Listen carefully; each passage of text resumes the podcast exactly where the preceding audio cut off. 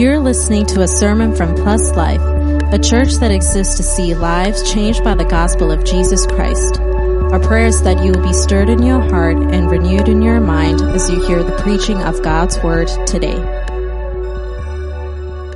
Why don't you tell someone or ask someone the title of my sermon this morning? What happens when we die? What happens when we die? If someone's smiling at you after asking that question, let's hope they have the answer uh, to this question. After how many months and many sermons in between, this morning we are finally getting back to our Gospel of John series. If you recall, last year we started this journey in John's Gospel, and after 24 sermons, we made it all the way to chapter 5 of the book. So I calculated, and at this rate, we'll be done this entire book after three or four years. So praise God for that. But that's, that's okay. We're, we're studying the book uh, passage by passage, verse by verse, word by word, as we should. You, you know, as, as the pastor of Plus Life, it is a dream of mine to have gone through every book of the Bible together as a church, and have studied it together as a church. I, I think that would be a testament to God's faithfulness to us, and, and also a, a, a testament of our desire to study God's word, to prioritize God's word above else, uh, everything else. So join us for the next few months as we endeavor to unpack John's gospel of all its truth. Now, if you recall, the reason why we started this series, this study in the first place, is to propagate the sufficiency of Christ as the Savior, the supremacy of the gospel, gospel over all other truths, and to cultivate a sincerity in our relationship with the Savior by getting to know Him more through John's gospel. And as you may recall, this is John's desire, his purpose as well for writing this gospel. If you remember John's thesis statement all the way at the end of, his, of the book, John chapter 20, verse 31 says, But these are written so that you may believe that Jesus is the Christ, the Son of God, and by believing, you may have life in his name. John's gospel is an evangelistic book. He writes it so that others would come to believe in Christ as their Lord and Savior. He, he writes it to point out the sufficiency of Christ as uh, the sufficiency of Christ to save. And that unlike the, the many rituals and, and laws of, and of the faith of his day, John's claim was that Jesus was and is enough. And that's because, as John points out all throughout his gospel, Jesus was in fact who he said he was, the Son of God. Now, throughout his gospel, John also makes the claims of, the benefits of believing in Christ, the, the promises we receive for putting our faith in Christ, and that is namely having life in his name. Keep that in mind as we go through our, our passage today. All of this is an appeal to his readers to believe in Christ for salvation. Again, John's gospel is written to be evangelistic in tone and content. So, with that said, as we return into we return to this series, please take this opportunity to invite your friends, your unbelieving coworkers, your, your family members who, who have not yet put their faith in Christ, because every week the gospel will be presented and an opportunity to believe in our Lord will be there. So please keep that in mind as we go through the series for the next couple of months. Also, if you want to review any of the previous sermons to get caught up to where we are in, in, in uh, John, please refer to the podcast and the sermons online uh, and on all, and all the, the podcast uh, streaming services that we have. Now, where we left off is in the middle of chapter 5. If you, if you recall, at the beginning of chapter 5, uh, Jesus had just healed a paralytic man who was sitting beside the pool of Bethesda on a Sabbath day. This starts some conflict with the Pharisees, the religious leaders of Jesus' day, because they thought or they assumed that Jesus had broken some Sabbath laws. The, uh, accusa- the accusations of the, these religious leaders prompts Jesus then to begin explaining his authority as the Son of God. Jesus explains how God is his Father, therefore claiming to be equal with God in nature. He says that what he does is the same thing that the Father does, making him equal with God in power. Jesus explains how the Father has given him authority to judge specifically those who don't believe him, therefore making him equal with God in authority. He says in, in the verses right before our, our passage in, in John chapter 5, verses 22 to 23, he says, For the Father judges no one, but has given all judgment to the Son, that all, my, uh, that all may honor the Son just as they honor the Father. Whoever does not honor the Son does not honor the Father who sent him. so that's where we left off. Jesus explaining his nature, his power, and his authority that is equal with God the Father. Again, all of this being a response against the religious leaders of his day who rejected and accused him of wrongdoing. Now, this is the context of our passage as mentioned, and this is where we're coming into in our passage. Jesus just identified himself as the Son of God. What happens in our passage is a continuation of this discourse, but what Jesus is doing is uh, what Jesus ends up doing as he's elaborating uh, these truths to his hearers is, he, is he's actually answering a, a, question that humanity has been asking for years and centuries and all throughout the history of, of humanity. And, and what is this question? As, as you probably have guessed from our title, what happens when we die? I'm sure every single person in this room has at some point asked this question or has heard someone else ask this question. Uh, just by a show of hands, who's ever, asked, who's ever asked this question or heard someone ask this question, what happens when we die? Just put up your hand. Amen, right? I'm sure, again, I'm sure everyone has asked this question at some point. This is one of the greatest mysteries of life and has produced more answers than any other questions ever asked over the course of human history. This is the question that every religion seeks to answer, every scientist seeks to quantify, and every human being that is aware of their mortality has to fear and, and, and be anxious over and try to remedy what happens when we die. Even in an age where the material has been elevated over the spiritual, where it's all about you know, the, the, physical body and your identity and sexuality and living your best life today, even in a world where the motto is you only live once, the question of what happens when we die is still, is still, uh, is still seeking to be answered and reconciled. I mean, even that motto that we just said, right? Well, you only live once, that is literally an answer to this question. An answer that is full of lies, by the way, and, uh, and fatal consequences if believed and lived out. This question of what happens when we die is at the root of many fears and worries and anxieties for those who have come to terms with their mortality. It's a fear of the unknown, of what will happen next. It's, it's, uh, it's to our, again, what happens next to, to our minds, our, our, our, our being, our, our soul, if we have one, most world religions suggest some sort of scale of, of measure for our good deeds and our bad deeds. You know, or, or, some would suggest that you enter back into the cycle and, and be reincarnated. Others suggest that you, you fade into nothing. Yet, with all these answers and theories, none give any clarity to, or even hope to this answer. What happens when we, when we die? But that is not the case with Jesus, as we'll see in our passage. Our passage gives us Christ's answer to this age old question, and you would be surprised to know that it is unlike any other answers that any other human being or religion or philosophy has come up with over the years.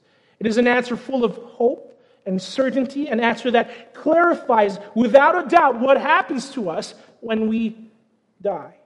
My desire, as we unpack our passage this morning, and, and Christ's answer to this question is that if you this morning still fear death and what lies beyond, if you have yet to find the certainty and answer and hope in this, from, from this age old question, that you would do so today. That by God's grace and by the leading of His Spirit, you would find hope and peace to this answer, a, living hope that is in the person of Jesus Christ. And for those of us who here who already know the answer to this, who have found the answer to this question, my desire is that you would be reminded of that hope and that certainty that we have in, G- in Jesus Christ alone. That, that your, your, your security, your faith, your assurance in Christ would be bolstered and edified this morning. So let's get into it. Let's, let's see Jesus' answer to this age old question of what happens when we die. Let's jump into our passage. Someone say, jump for me, please. So, the first thing we see, let's go back to verse 24 a little in our passage. If you have your Bibles, you can look at that with me. Let's go back to verse 24 because this, is, this verse is connected to what we're reading this morning.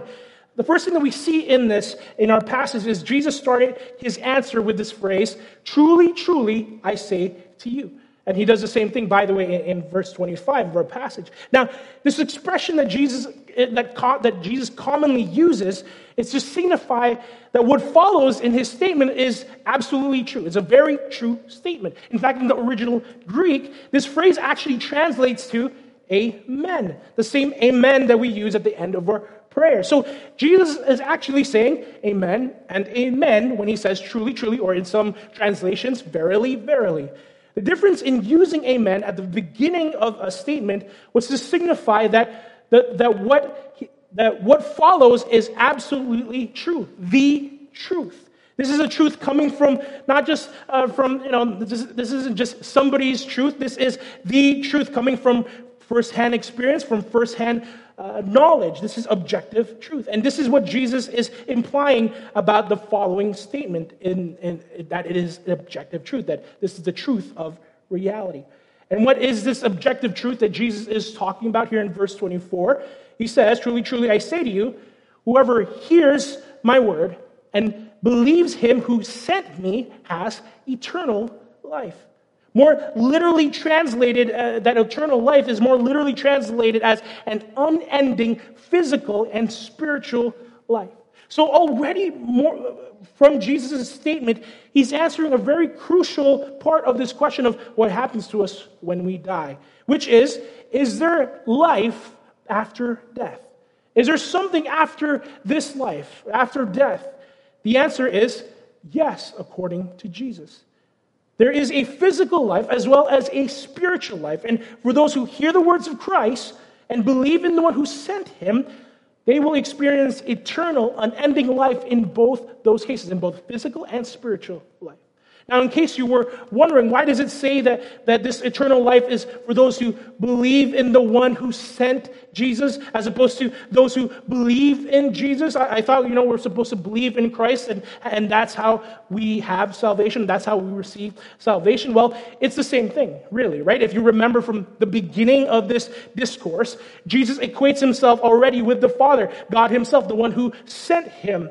And again, right before our passage, Jesus says that if we honor him, we also honor the Father. So to believe in God, the one who sent Christ, is really to believe in Christ as well. We hear Christ's words and we believe them, and by believing them, we are believing in the one who sent him. I hope that's clear.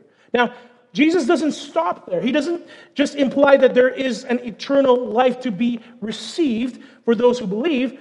He also clarifies that this eternal, he also clarifies what this eternal life implies in verse in the rest of that verse verse 24 he says whoever hears my word and believes him who sent me has eternal life. Then he explains what that means. He says he does not come into judgment but has passed from death to life. The word here in the original greek is krisis. It's where we get the word crisis from. It's more, it means a decree, a sentencing, oftentimes associated with a negative verdict. So, what Jesus is implying is that there is a judgment to come, a negative sentencing for those who do not hear and believe. John makes it a point to emphasize this judgment. In fact, in, in, this, in this passage alone, we see him use this idea of judgment three times, or Jesus repeats this three times. First in verse 24, the second in verse 27, where Jesus reiterates that, that authority has given to him to carry out this judgment. Then in verse 29, where Jesus, where Jesus says that some will rise to the resurrection of judgment. So Jesus is very clear right? What happens when we die? There is judgment. There is judgment. The Bible says it is appointed for man to die once, and after that comes judgment. This is referring to a time when everyone who has ever lived will stand before the throne of God and be judged. Apostle John himself, when he receives a revelation of Jesus Christ and he sees the future events, he testifies of this judgment. He sees a vision of this judgment. Turn with me to Revelation chapter 20. Revelation chapter 20, and we'll go to verse 11. John writes, Then I saw a great white throne and him who was seated on it. From his presence, earth and sky fled away, and no place was found for them. And I saw the dead great and small, standing before the throne, and books were open. Then another book was opened, where, which is the book of life. And the dead were judged by what was written in the books according to what they had done. And the sea gave up the dead who were in it dead. Death and Hades gave up the dead who were in them, and they were judged, each one of them according to what they had done. Then death and Hades were thrown into the lake of fire. This is the second death, the lake of fire. And if anyone's name was not found written in the book of life, he was thrown into the lake of fire. So there is a time coming, folks, where everyone who has ever lived will stand before the great throne of God. Books will be open, and everyone's deeds will be revealed. And anyone whose name is not found in the book of life will be thrown into the lake of fire, which is, again, the second death. That's the judgment. And, and the lake of fire is the punishment. Now, you might be thinking, well, this is nothing new, right? Most cultures and religions have a similar uh, talking point, a similar concept of a judgment and a place of punishment and torment as well. Well, here's the difference. Here's where Jesus differs and why, again, Jesus is sufficient and why the gospel is superior. Look to John chapter 3 with me. John chapter 3, verse 18 to 19. Jesus says, Whoever believes in him is not condemned. The word for judgment and condemned, by the way, is the same in the original Greek. But whoever does not believe is condemned, or rather judged, already, because he has not believed in the name of the only Son of God. So far, it matches with what Jesus has already said in chapter 5, right? If you don't believe, you're going to be judged. That's, that's fine. But here's the explanation. This is the reason why Jesus gives this. He says this to why people are being judged. Verse 19. And this is the judgment. This is the verdict. This is, this is the verdict against humanity, the guilty verdict against everyone who, who will be judged. The light has come into the world, and people love the darkness rather than the light because their works were evil. See, here's the difference between, between Jesus and these other world religions and, philosophies and faith leaders. The Bible says that if we don't believe in Jesus, we are condemned, we are judged already. There is no waiting until the afterlife. There's no waiting until the next life where you stand before a throne and they weigh out your good deeds and your bad deeds. The Bible says that we are already condemned. We are already judged to the lake of fire, to the second death, if we do not believe in Christ, because our works are evil. That's referring to our sin nature, the depravity of humanity, that which, that which we inherited from our father Adam, and that which taints us and condemns us to eternal punishment. The Apostle Paul says in Romans, right, for all have sinned and fall short of the glory of God. That's me, that's you, that's everybody around. The reality is we have already been judged. And what happens when we die is if we do not believe in Christ, we will experience punishment. We will experience a second death in the lake of fire. But I thought, you know, the books will be open, right? We just read in, in Revelation the, the, the books will be open and everyone's deeds will be revealed. Right, but the only thing that matters is whether or not your name is found in the book of life, the Lamb's book of life. Read that passage again. Jesus himself says this in our passage, right, in verse 28 of chapter 5. He says, Do not marvel at this, for an hour is coming when all who are in the tombs will hear his voice and come out. Those who have done good to the resurrection of life, and those who have done evil to the resurrection of judgment. What's the, what's the good that, that we could do to gain the resurrection of life? What's Jesus talking about here? It's not good works. It's not being a morally sound individual. It's not living a perfect life or having a perfect attendance to church or praying certain prayers however many times. No. Again, as Jesus has already stated in our passage, right? He, he's not contradicting himself here. He says in verse 24 again, Truly, truly, I say to you, whoever hears my word and believes him who sent me has eternal. Jesus, says, Jesus says the same thing in verse 25, right? Truly, truly, I say to you, another absolute statement, another truthful, truthful uh, statement here. An hour is coming and is now here when the dead will hear the voice of the Son of God, and those who hear will live. It's not by good works. It's not what, about what we can do, what good we could ever do. It's all about faith. Hear and believe. This, that is the only good thing that, we can, that one can do to receive the resurrection of life, according to Jesus himself. Ephesians chapter 2, verse 8 to 9, very clear passage here. For by grace you have been saved through faith. And this is not your own doing, it is the gift of God, not a result of what? Works, so that no one may boast. Very clear. Not by works, all by faith. Meanwhile, going back to verse 29 again, just as, as those who have believed will rise to eternal life, Jesus says, those who have done evil to the resurrection of judgment. Again, what, is, what evil is being done here? It's our sin nature, our rejection of Christ, our choice to, to love the darkness rather than the light. It's, this, it's disbelief of the truth. Apart from Christ, apart from faith in Christ, we are condemned, we are judged already. That is what happens when we die. But the good news, the gospel, as we just read, that is not the only thing that happens or could happen when we die. Because, as stated multiple times by Christ in our passage alone, there is life. There is life. What happens when we die? There is life. Let's go back to verse 25 now, the top of our passage. The second very true statement that Jesus gives us. He says, Truly, truly, I say to you, an hour is coming and is now here when the dead will hear the voice of the Son of God, and those who hear will live. Jesus is reiterating that those who hear the words of the Son of God and believe in it will live. Notice again that this truth that Jesus is referring to is unlike the teachings of any other faith leaders or other religions.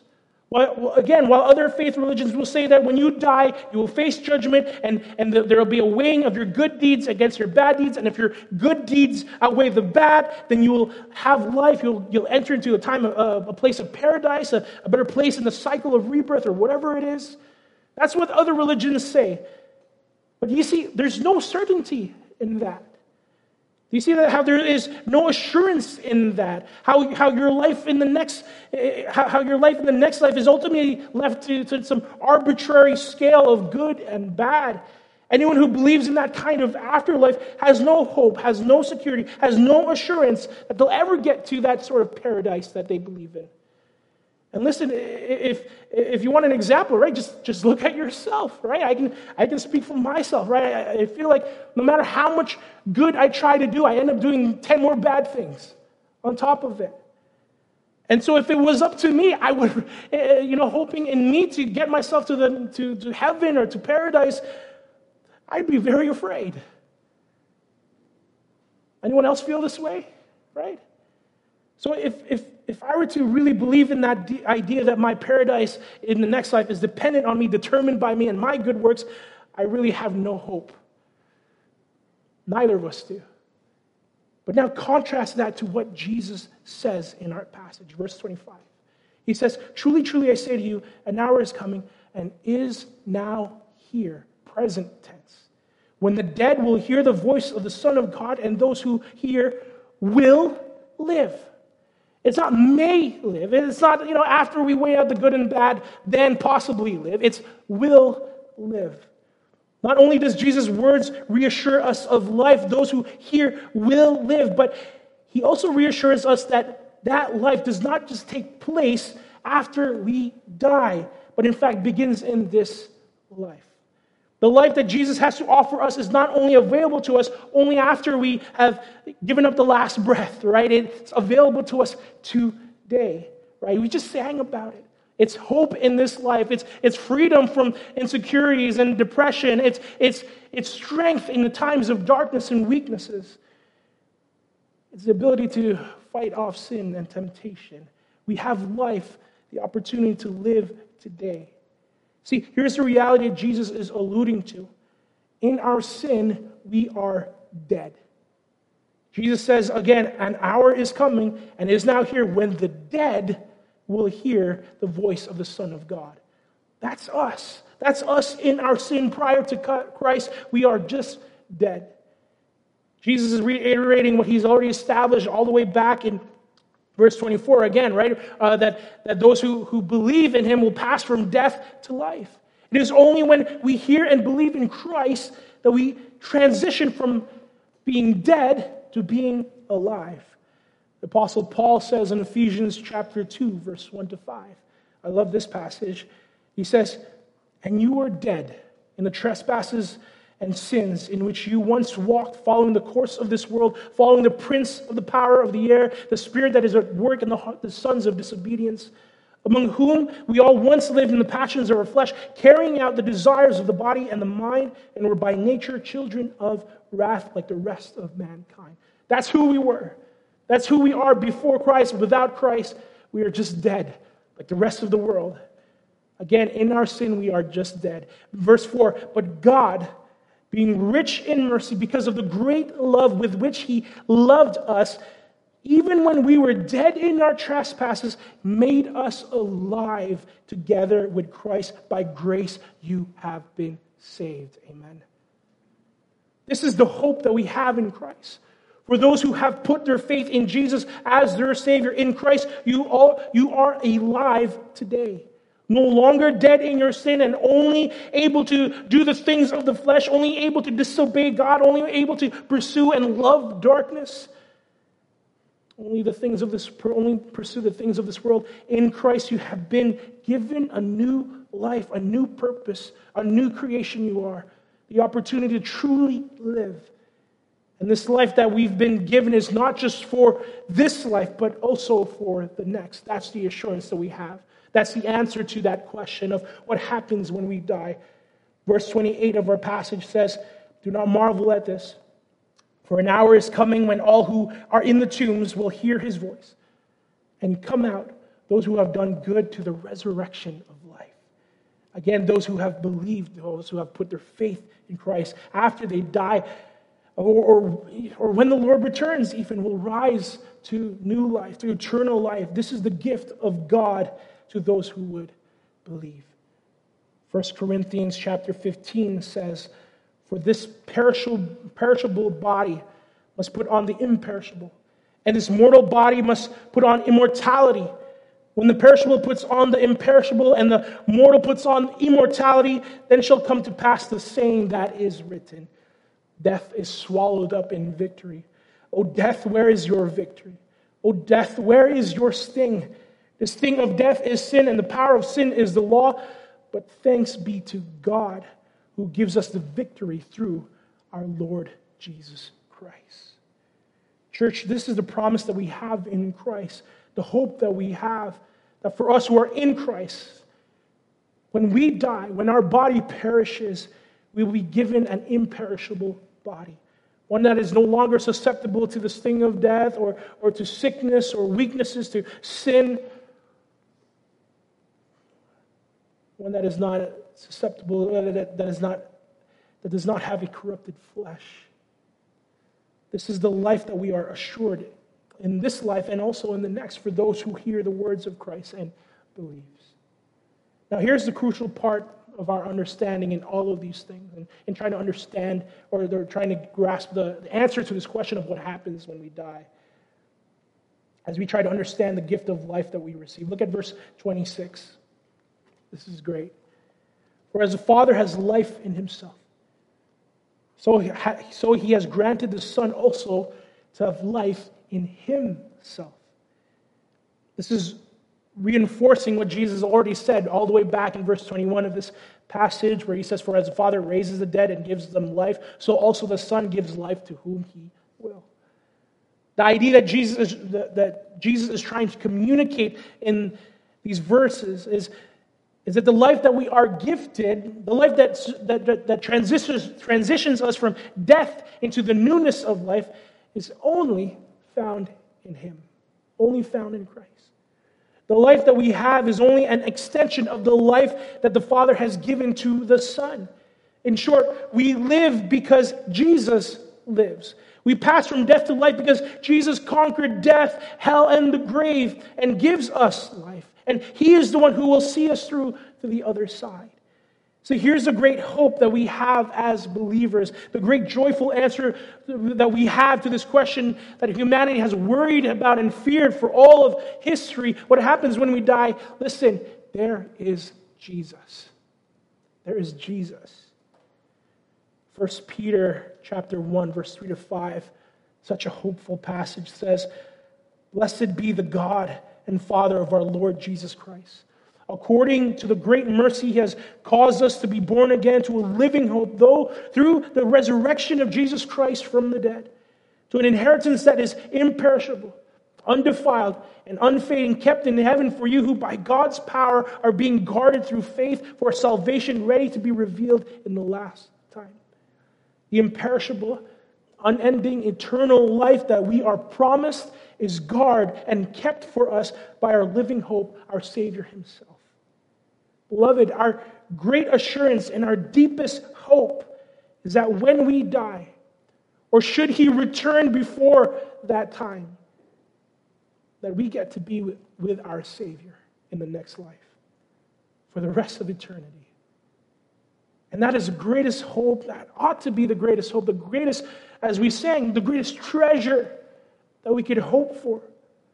Paul, while he was in prison, writes in, in the book of Philippians, he says, To live is Christ and to die is gain. That's him at, at the precipice of death itself. No fear, no worry. Because he knew that if he lived, he would continue to live for the glory of Christ. But if he died, he got to be with his Savior. The question, church, is that your hope too this morning? Is that your joy, your satisfaction, the, the treasure that you're looking for in the next life? Jesus later says in, in John chapter 17, when he's talking about this eternal life, he says, And this is eternal life, that they know you, the only true God, and Jesus Christ, whom you have sent. The language being used here is that of relationship an intimate relationship between two individuals who, where both parties have come to know the other fully. See, this is what eternal life is. This is what we're looking towards. This is the answer to this question that, that has been plaguing humanity. Is there life after death? What's, what happens after we die? If you are in Christ, you get to be with Christ.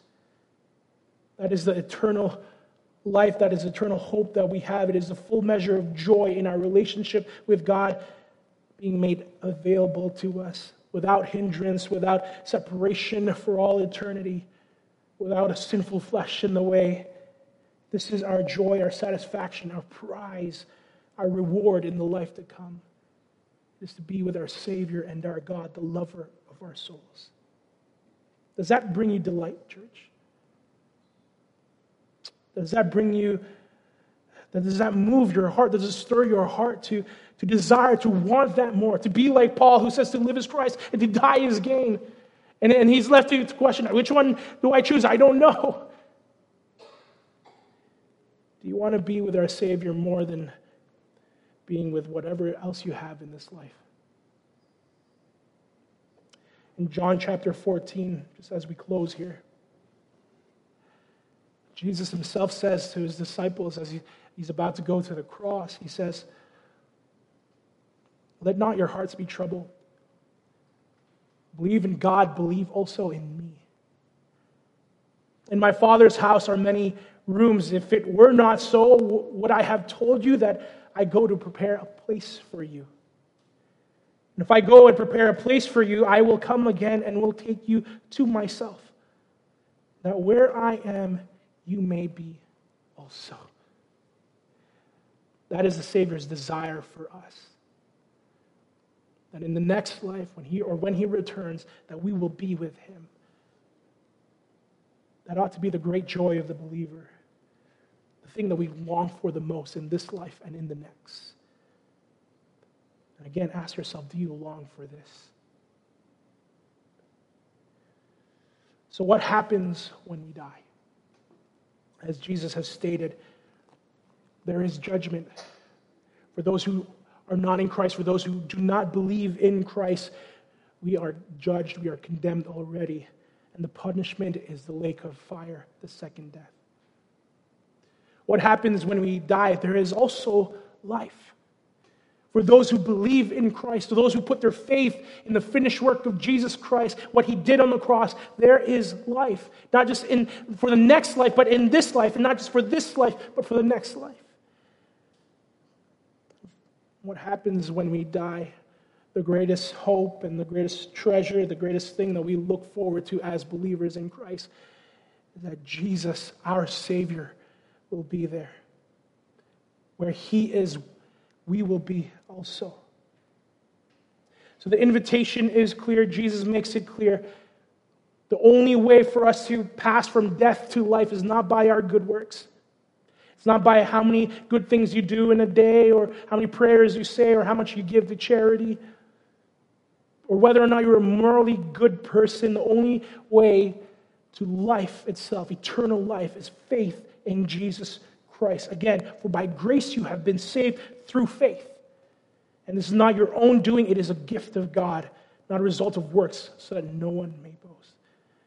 So I invite you, if you have not yet put that faith in Christ for your salvation, for your hope, and for the next life and in this life, I invite you to do so today. Jesus is our hope.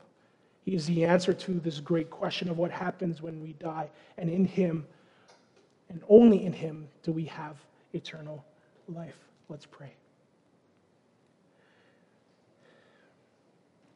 Oh, gracious God and Heavenly Father,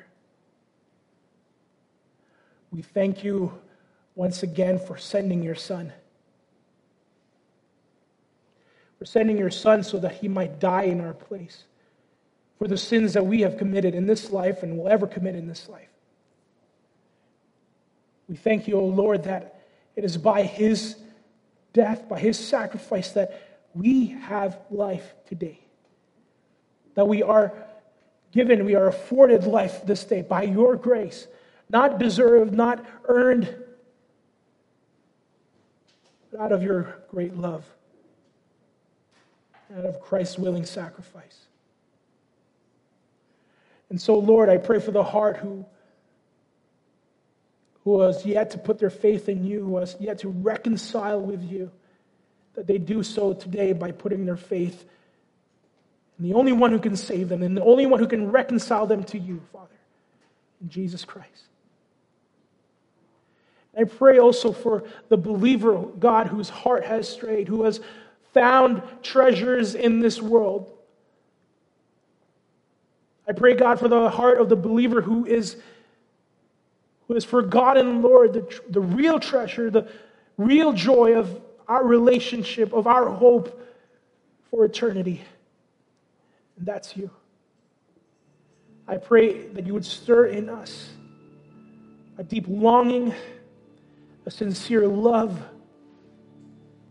a sincere desire, oh God, for the day that you would return or the day that we would come home and meet with you. Lord, what great joy, what great promise we have only in you. You, you as we just read, God, Lord, you promised that you would go and prepare a place for us so that where you are, we would be. There's no other hope, there's no other philosophy, no other religious leader, no other person in this life who, can, who has ever promised and who could ever live up to that promise. Only you, Lord Jesus. We pray, oh God, that you would stir in us fresh joy over our salvation, fresh longing to be with you, Lord Jesus, the lover of our souls. Help us, oh God, for we know how much our hearts wander and go astray. Bring our hearts back to you. Bring our hearts back to our first love. And may you be changed by your gospel. In Jesus' name. Thanks for listening. We hope that you were blessed by the sermon today. If you would like to learn about the gospel or know more about our church, please visit pluslifepeople.com. Remember to subscribe for more content. Until next time, stay blessed.